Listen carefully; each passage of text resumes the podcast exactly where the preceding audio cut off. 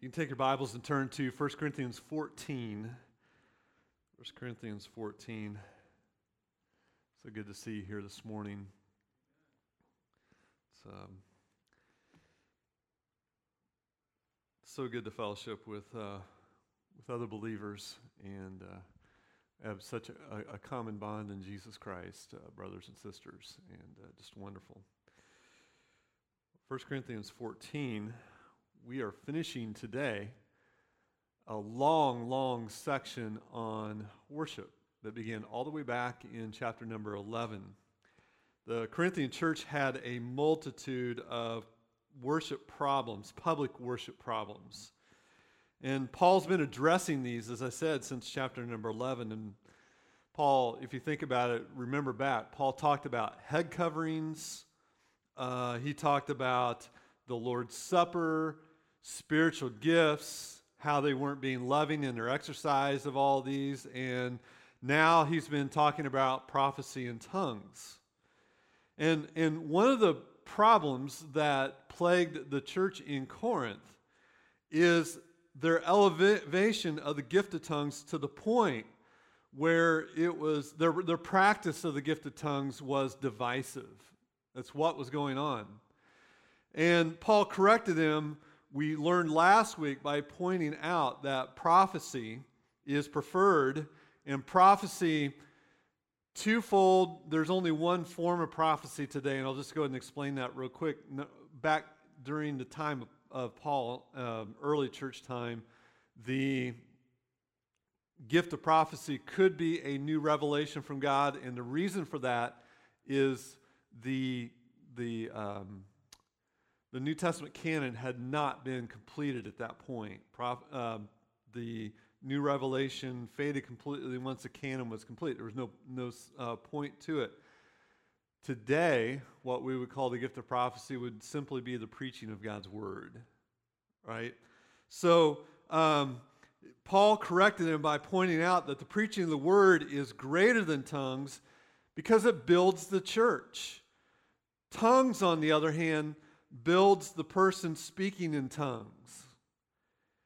Said another way, public worship is for edification, for the building up of the church. And that was the first point we saw last week. Now, I was not able to finish, and I'm going to finish that today, what I started last week. And so today I want to cover the second reason that prophecy is greater than tongues, and that is because public worship is for evangelism. It's the lost, and we'll see as we get into that, hear the Word of God. They have the opportunity to hear the actual Word of God, and the Holy Spirit can work in their hearts that way. Then we're going to cover some other disorders in the worship. If you'll stand with me, we'll read beginning in verse number 20, beginning in verse number 20 of chapter number 14. Brothers, do not be children in your thinking. Be infants in evil, but in your thinking be mature. In the law it is written, by people of strange tongues and by lips of foreigners will I speak to this people, and even then they will not listen to me, says the Lord. Thus, tongues are a sign not for believers, but for unbelievers, while prophecy is a sign not for unbelievers, but for believers. If, therefore, the whole church comes together and all speak in tongues, and outsiders and unbelievers enter, will they not say that you are out of your minds?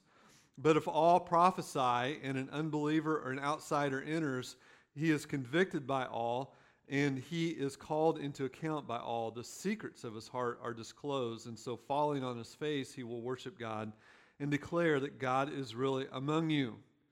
So there's one. Then he goes on, next section. What then, brothers? When you come together, each one has a hymn, a lesson, a revelation, a tongue, and an interpretation. Let all things be done for building up. If any speak in a tongue, let there be only two or three at the most, and each in turn, and let someone interpret. But if there's no one to interpret, let each of them keep silent in the church and speak to himself and to God. Do you notice that? Tongue speakers are to keep silent. Number two, he says, if there's no one to interpret, let each of them keep silent. There it is again in the church and speak to himself and to God. Let two or three prophets speak and let the others weigh what is said. If a revelation is made to another sitting there, let the first be silent. There's another occurrence of that phrase, let them be silent. For if you can all prophesy one by one, so that all may learn and be encouraged, and the spirits of the prophets are subject to the prophets. For God is not a God of confusion, but of peace, as in all the churches of the saints. The women should keep silent. There's a fourth instance of that little phrase, keep silent. In the churches, for they are not permitted to speak, but should be in submission, as the law also says. I'll pause for just a second. Notice the re- repetitiveness of that word, keep silent, because this is a broad issue that's going on in church, and, and it's going to help in the interpretation of a difficult passage in, in, part of this in just a moment, okay? Um, let's see, where was I? The women should keep silent in the churches, for they are not permitted to speak, but should be in submission, as the law also says. If there's anything they desire to learn, let them ask their husbands at home, for it is shameful for a woman to speak in church. Or was it from you that the word of God came? Or are you the only ones to which is reached? If anyone thinks he is a prophet or spiritual, he should acknowledge that the things I am writing to you are a command of the Lord. If anyone does not require this, he is not recognized. So then, my brothers, earnestly desire to prophesy, and do not forbid the speaking in tongues, but all things should be done decently and in order. And that's the key right there to the whole passage. Our Heavenly Father, we thank you for the reading of the Word of God. We thank you for the instruction, the practicality, and the way that you tell us how you are pleased in the worship and how uh, strongly you want your word to be preached and heard. And I pray that it will be heard today in Christ's name. Amen. Thank you. So, Paul starts out in verse number 20 with something of a rebuke for the Corinthians. Look at verse number 20 with me. He says, Brothers, do not be children in your thinking, be infants in evil, but in your thinking be mature. Let me, let me paraphrase for you. Ready? It's time to grow up, guys. That's what he's saying. The way you're playing with the sensational and the spectacular, trying to make yourselves look like spiritual big shots, frankly, guys, it's juvenile. That's basically what he's telling them. That's what he's telling them. It's juvenile, mature understanding this whole question of tongues and prophecy and what is healthy and good for the church. Um, and a good church, and when you're thinking about the church and what's appropriate for the church, you think in terms of edification or I would say building up. So you ask this question Will this be a blessing to someone else? Does that make sense? We should always be saying that in the church. Will my words be a blessing to someone else? Have you ever been around the complainer? I always call them troubleshooters. That's a nice way of, saying it. But uh, uh, there are some people who can point out everybody else's mistake. And, and while I make light of it, it's very grievous to me when I hear a complainer, and I generally challenge them because Ephesians tells us that our words should build up. And if you don't have something good to say about someone else, guess what? The phrase is what? Don't say it. You're not building someone up. Now, um, and, and so it's important to understand that. But Paul teaches us what he thinks about evangelism in this little passage. And the question, instead of will others be built up? In this section, 20 to 25, he's asking this question What will non Christians make of all this? If an unbeliever comes into among if he comes in among us, how will we worship and how will it sound to them? What will they think about it? And so he quotes a prophecy from Isaiah chapter 28 in verse number 11. Look at what he says in verse number 21, the way he, he um, quotes it. By people of strange tongues and by the lips of foreigners, I will speak to this people, and even then they will not listen to me, says the Lord. Now, Isaiah 28, verse number uh, 8 to 11, in that section, actually 8 to 14 or so, it's a pronunciation of judgment upon the Israelites. They refused to listen to the prophets, the plain warnings of God in their own Hebrew language. And so, therefore, God said, You're not going to hear my voice of warning. You will hear my voice of judgment, but it's not going to come in plain words. It's going to come by the unintelligible tongue of the Assyrians. That's the passage that Paul uses uh, right here in 1 Corinthians chapter number 14. And Israel did not understand, Old Testament Israel did not understand the, the language of the Assyrians. And Paul makes an application. Now, how is Paul going to apply that passage to church? Well, look at verses number 22 and 23 with me. What does he say? Thus, tongues are a sign not for believers, but for unbelievers, while prophecy is a sign not for unbelievers, but for believers. If therefore the whole church comes together and all speak in tongues, and outsiders or unbelievers enter, will they not say you are out of your minds? And what is he saying here? His application is this just as the experience of Isaiah 28 11 and 12 did not result in the conversion of the Israelites, the speaking in tongues in the church will not result in the conversion of the lost. Isn't that simple? Very simple what he's trying to say here. Paul indicates that the use of the gift of tongues tends to result not in the conversion of unbelievers, but rather in further alienation. He says they're going to come in, they're going to hear all these people babbling in tongues, and they're going to say, Don't go to that church. Those people are crazy. Literally, what he's saying. You're out of your minds. So, what is the church to do? Well, the church in verses 24 and 25, I won't read them again. The church is to prophesy, to speak plainly, to get the word of God to the ears of the hearers. And God then can be glorified by the conversion of unbelievers. Now, I'm going to slide this in here. This is free, this is not in my sermon notes. Uh, the, the worship service on Sunday morning is not an evangelistic service. This is a worship service. Now, God, in His tremendous power, can use any passage of Scripture to bring about the conversion of an unbeliever. You know that? I, I have friends, I have a friend who was converted by hearing a part of a verse in Ecclesiastes, and God used that to remind him of the gospel that he previously heard, and he got saved. It can happen. God is so absolutely powerful, and he works everything together. We worship here together, and in our worship and in the plain speaking and reading and preaching of the Word of God, the unsaved here and the unsaved are converted as well. We serve a wonderful God, don't we? So, Sunday morning worship services are meant to edify the body and to evangelize the lost. Now, let's go on to other public worship disorders. Uh, Paul makes the, the statement that public worship should be orderly. And he makes application of everything he said about spiritual gifts and public worship, and he does it in three points in this passage. The way that they were conducting themselves contributed to chaos, and as a result, the body was not being built up during worship. Let me say that one more time. The way that they were conducting themselves in worship contributed to chaos. And as a result, the body was not built up. And so, his three main points that we're going to cover now are these. He first he, he tells the prophets, men and women prophets, by the way. This is not just men, this is men and women prophets, not to talk all at once, be silent in the church.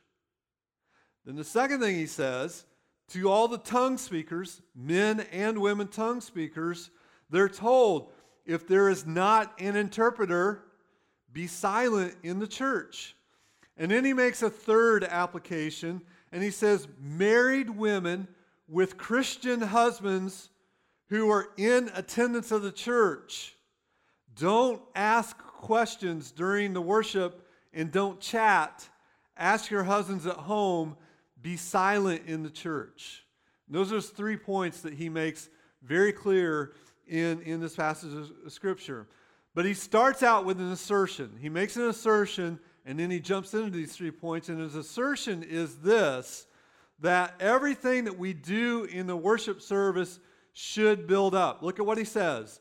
What then, brothers? When you come together, each one has a hymn, a lesson, a revelation, a tongue, or an interpretation. Let all things be done for building up. Did you notice a theme all the way through verse, chapter number 14? What is it? Build up. Build one another up. Worship services should build up. And so each one, each one has something to contribute. And dare I say, each one of you have something to contribute to worship service. We have under the direction of Mike, we have men and women up here who are leading the hymns. We had hymns today, right? Okay. Leading the hymns, leading the, the worship music. We have um, a lesson right now. Um, we have a revelation in that we read the revelation, right? A word from God, if you want to use that. Um, uh, there are tongues, not today, but there were and an interpreter. These are all parts of orderly worship during the time at Corinth. But he says, let everything build up. That's, that's, that's the, the, the mode in which we should view each of the three instructions. And so let's go to the, the one the tongue speakers. Verse number 27, 28, he lays out how um, tongues are to be handled.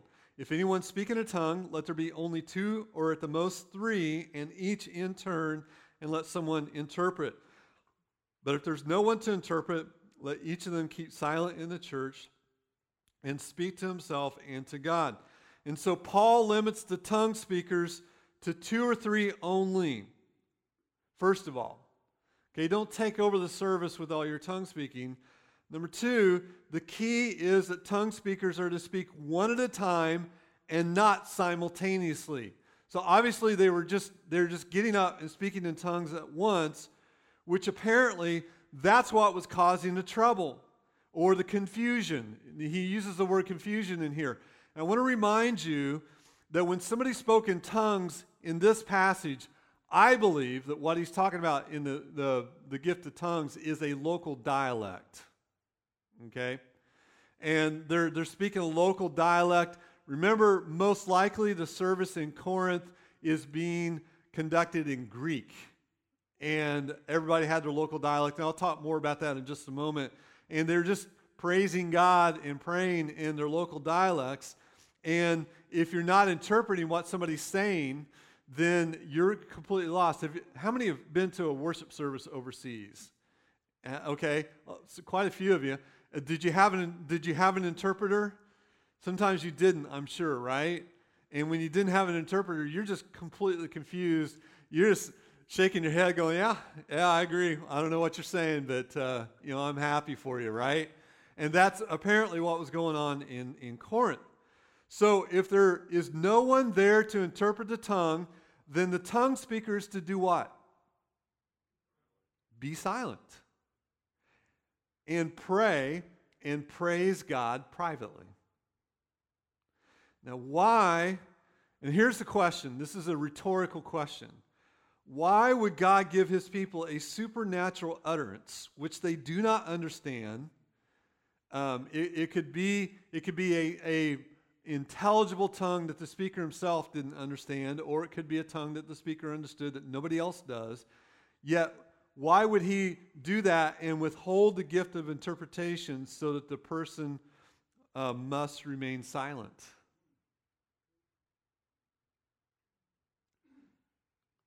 Think about that one. I'm not going to answer it. We're going to move on. Let's talk about prophets. Now he turns his attention to prophets. Look at what he says, verses 29 and 30.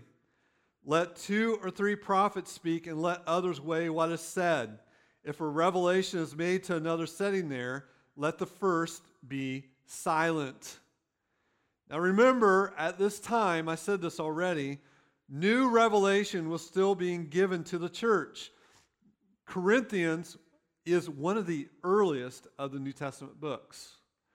And so miracles and tongues and revelations were given to confirm that the person speaking is hearing from the Lord. This is apostolic authority, so to speak, if you want to say that.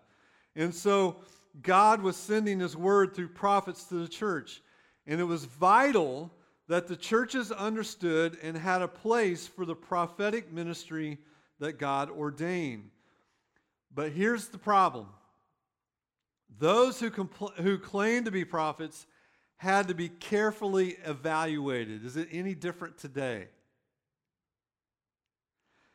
What they said had to be carefully judged in light of everything else God said in Scripture. It's still true today, isn't it? Because what can occur, and often occurs, is a so called prophet might begin to exercise a terrible tyranny over the consciences of those in the church with all, with all kinds of crazy ideas being passed off as the Word of God. We've heard those things, haven't we, before? That still happens today. Some charlatan with a winning personality with, with the gift of gab, begins to claim special insight and he begins to lead people astray. But Paul wants us to be like the Bereans. Remember the Bereans? They were more noble than those in, in uh, Thessalonica who uh, they searched the word to make sure these things are true. And that's what we have to do. And Paul wants us to practice biblical discernment and to study all that we are hearing in light of the word of God so that we may not stray from the truth. And let me say this y'all need to be doing that to me too. I can assure you, if I stand up here and say something that's a little bit off, uh, the elders are going to be talking to me about it. And I would expect that. Right? But since everything I say is absolutely right, no, I'm just kidding. So apparently, the, the, the, prophets at Corinth felt that they had to compete for airtime with one another, and they began speaking over the top of one another. That's what was going on. They were speaking over the top of one another, interrupting each other instead of edifying and encouraging each other. They were generating frustration and discord. Well, there's no need for that. Paul said in verse number 30, just speak in turn. That's all you got to do, speak in turn, right? For you look at verse number 31, for you can all prophesy one by one, so that all may learn to be encouraged. And the spirits of the prophets are subject to the prophets. Again, the purpose for such precise instruction is to end the mass confusion that was leading to a disruption in the worship service and to provide an orderly procedure in which everyone present in the church might be instructed and encouraged, or, or the word is edified. Why? Why, why, why? Verse number 33. For God is not the God of confusion, but of peace.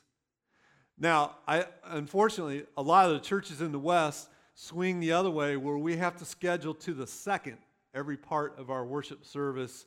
And nobody, nobody does any, like last, I think it was last Sunday at the end of the close of the service, uh, some of us are clapping. I think half the rest of the congregation was afraid to clap. It's okay. It's okay to clap.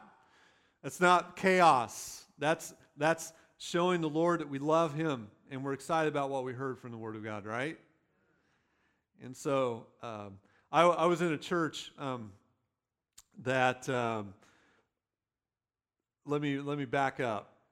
I was, I, when I was a college student, there was a church that was infamous in Greenville, South Carolina, for the way that their worship services were.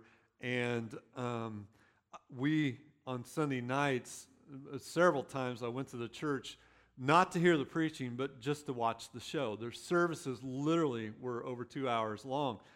And I'll never forget um, the first time I walked in there, this uh, church is packed, several hundred people in this church. I'm not going to name the church, but uh, we had a nickname for it. And um, there's a guy in the front in a wheelchair.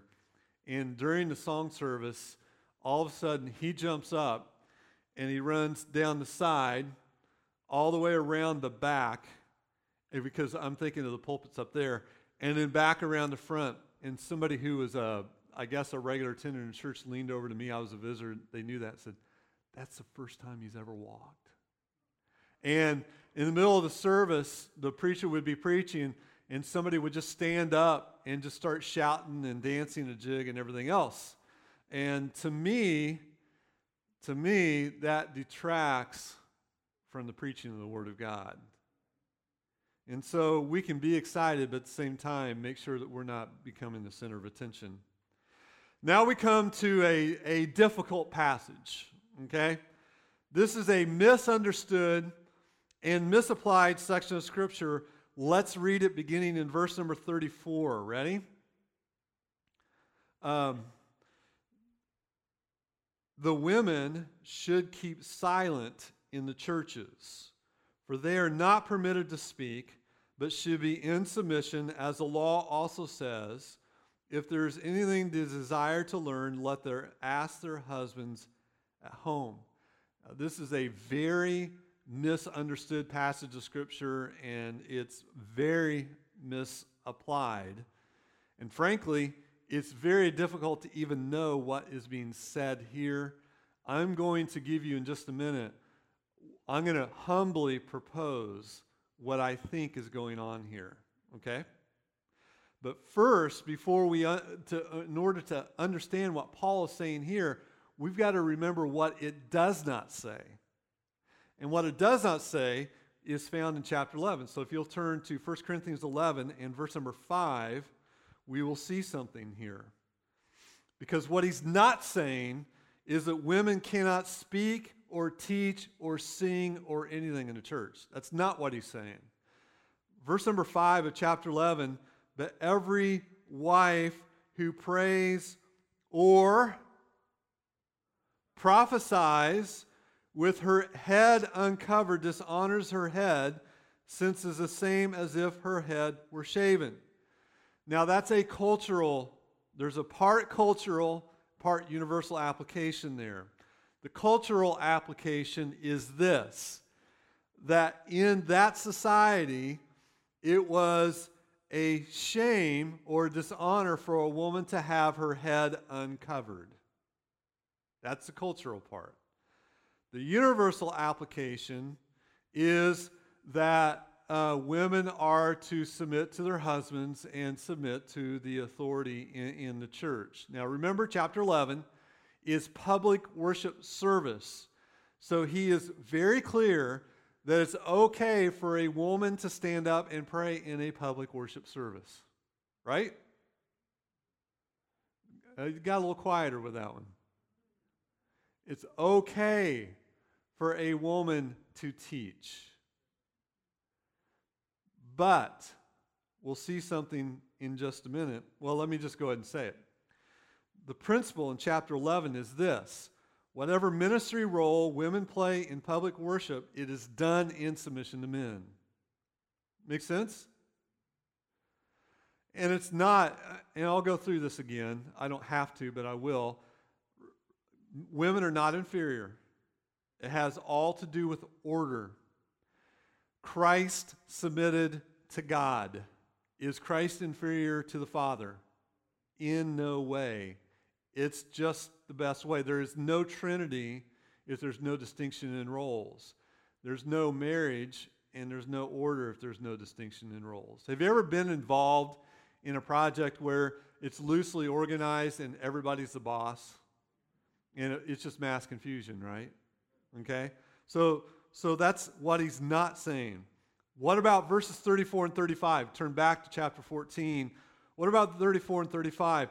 I'm going to humbly propose something here, so stick with me and see what you think. Corinth was the largest city in Greece. I don't know if you knew that or not. It was the largest city in Greece, and, and inevitably, it was the most diverse. It had an extensive and large workforce, and it required a great deal of slave labor. Now, how do you acquire slave labor back in the day? You conquer a nation, you take their people and force them to work. Okay? By the time in Corinth, though, not being Athens, being Corinth, by this time the Roman Empire has taken over, and so slaves are just bought and sold and that sort of thing. But Greek was the common language. Just like Russian was the USSR common language, Mandarin Chinese, in the, in the uh, China, People's Republic of China, but there are all kinds of different dialects and language rolled into these two big nations, right? Same thing with the Roman Empire and in Corinth. And so for the lower classes, knowing just enough Greece, Greek to function on the job would have been vital. But here's a question what about the women at home? Whether the families involved were slaves, traders, day laborers, or skilled craftsmen, the languages spoken at home would have been numerous. Would you agree? They came from all over the empire. Added to this was the, the problem of accent. Often, when a public speaker is functioning in a second language, even when that speaker is fluent, there can be great uh, difficulty in communication due to accent. And so you have somebody who the language being spoken is their second language, and they're speaking to somebody who the language is their second language. There, there's a greater degree of possibility of confusion, right? Okay? So you've got that added on. And when the speaker's words and phrases are not understood, a low buzz could break out in the sanctuary or in the home or wherever it is. What did he say? I didn't quite understand what he said. Okay? Now, Middle Eastern culture is an oral culture. Did you know that? It's oral. What do I mean by that? Well, uh, one missionary that I was reading this week who talked about this passage of Scripture said that he was a teacher in the Middle East. He, he lived in the Middle East for 46 years in different countries. And he said it didn't matter if it was in Egypt or if it was in Syria or if it was in Israel. When he was a teacher, he taught at a university, he would have the class's attention, he would be speaking, and then he would turn around to write on the chalkboard, and immediately there was a buzz in the class. They weren't being disrespectful, they were actually talking to one another about what was just said, and they were orally processing the information. That same man I was, I was uh, referring to was in a village church in Egypt. Men sat on one side, women and children sat on the other. There was a big partition, and there was no there was no public address system. There was no speakers or PA. And it didn't take long during the sermon for the women and the children to begin chatting. You know, children are going to chat anyway. And then the women started talking amongst themselves about what was being said in the sermon. And finally, it became hard to hear. And one of the senior elders of the church stood up and shouted, women are to remain silent in the church. And it's calmed back down for about 10 minutes or so. And then it started back up. And he had to stand up and do the same thing again. It's a cultural thing that we have no we have no comprehension, right? And so if you think this is far-fetched, this idea John Chrysostom the church father from the fourth century. Some of you know who I'm talking about when I use that name. He was preaching in the cathedral at Antioch. And this is what he was quoted as saying. Ready? He was talking about during the services, he said, You women chat more in church during the sermon than you do in the marketplace or in the baths. And so there's a cultural thing going on in, in Corinth that I don't think we understand.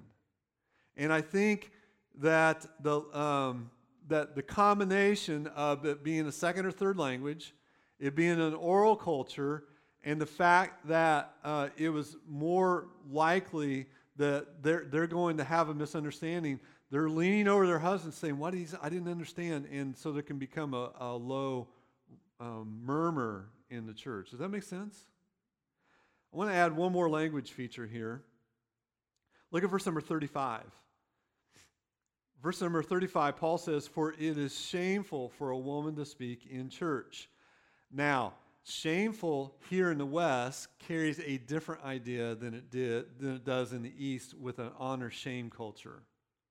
In an honor shame culture, in the Mediterranean culture of Paul's day, and even now, that shame honor society, it was expected that a person would act honorably and avoid all things shameful. So, Paul was not telling them that women speaking in church was illegal, shameful. He was telling them rather, it's maybe, maybe if we, Victorian culture, in Victorian England, there were things that were improper. It was improper for somebody to do something. And so maybe you could say it like this uh, Ladies, it is improper to chat in church. That was a cultural ideal that Paul was saying. It's not that it was illegal, it was just improper. So, with all that as a cultural background, considering chapter number 11, Paul is not forbidding women from participation. Rather, he is simply asking them to get their answers clarified at home. So that what? What's the verse number 40 say? So that all things can be done decently and in order. Now, the three disruptions to the, the, the worship in the church, and they're all creating disorder. Does that make sense? When you see it in the context, I think that, that command makes very uh, good sense. So, prophecy people, be silent. Tongue people, be silent. Wives with believing husbands in the church, be silent. Why? Why, why, why? Well, here's what's at stake, and this is what we need to see. I'm going to read the next section. You can read it again if you want. But the warning in verse number 38 is important. And here's why all this matters to Paul. He's not bothered by the messiness of the worship. He's upset because he knows the refusal to submit to God Himself, speaking in His Word, a persistent and obstinate refusal to recognize the authority of Scripture, to bend before the authority of Christ, will result in confusion, more than confusion and chaos, and frustration on a Sunday morning Corinth. It will result in not being recognized and not just by the church. It will result in a persistent life pattern of obstinate refusal to bend the knee to the authority of God speaking. God speaking through His Word. It will result in not being recognized even by the Lord Jesus Christ Himself when He comes to judge the living and the dead to all who finally refuse his authority, to all who reject his word, to all who refuse to bend the knee, even those who use his name only to make much of themselves, he will say on the last day, Depart from me. I never knew you. And so, Paul's concern in all of this is that the, the church in Corinth and all believers submit to the Word of God. Are you submitting to the Word of God? Can you say, in all honesty, Jarred, as best I know, I am submitting to God in His Word? Dear believer, do not begin a pattern of refusing to submit. Because what you may find down the road is that you are a professed believer and not an actual believer. Believers submit to word, the Word of God. And that is a great burden for the Apostle Paul. He wants us to be people of the book, people of the Word, people under the rule of Christ to cultivate that Berean instinct that runs to the scriptures to see if these things are so, that never strays from the word, from the truth of God's word revealed in the book. That's how we will be edified, and that's how we will be built up, and how all that we may do, both when we're together in public assembly to worship the Lord and when we seek to serve Him day by day on our own, that we are submitting to Him and we are honoring Christ so that when we get to heaven one day, he looks at us and says, Well done, good and faithful servant. Lord, I thank you for your word. Some passages are very difficult for us to understand. And part of this is, is one of those passages, Lord. But I pray that we'll take the word, that we will apply it to our public worship and to our private lives. Lord, search our hearts. Even right now, there might be someone who something has come to mind and they, they think it's just a coincidence. Lord, it's no coincidence. And so I ask that you will continue to work in their heart and help them to become pliable and moldable by the Holy Spirit and submit to your word in all areas of our lives. In Christ's name, amen.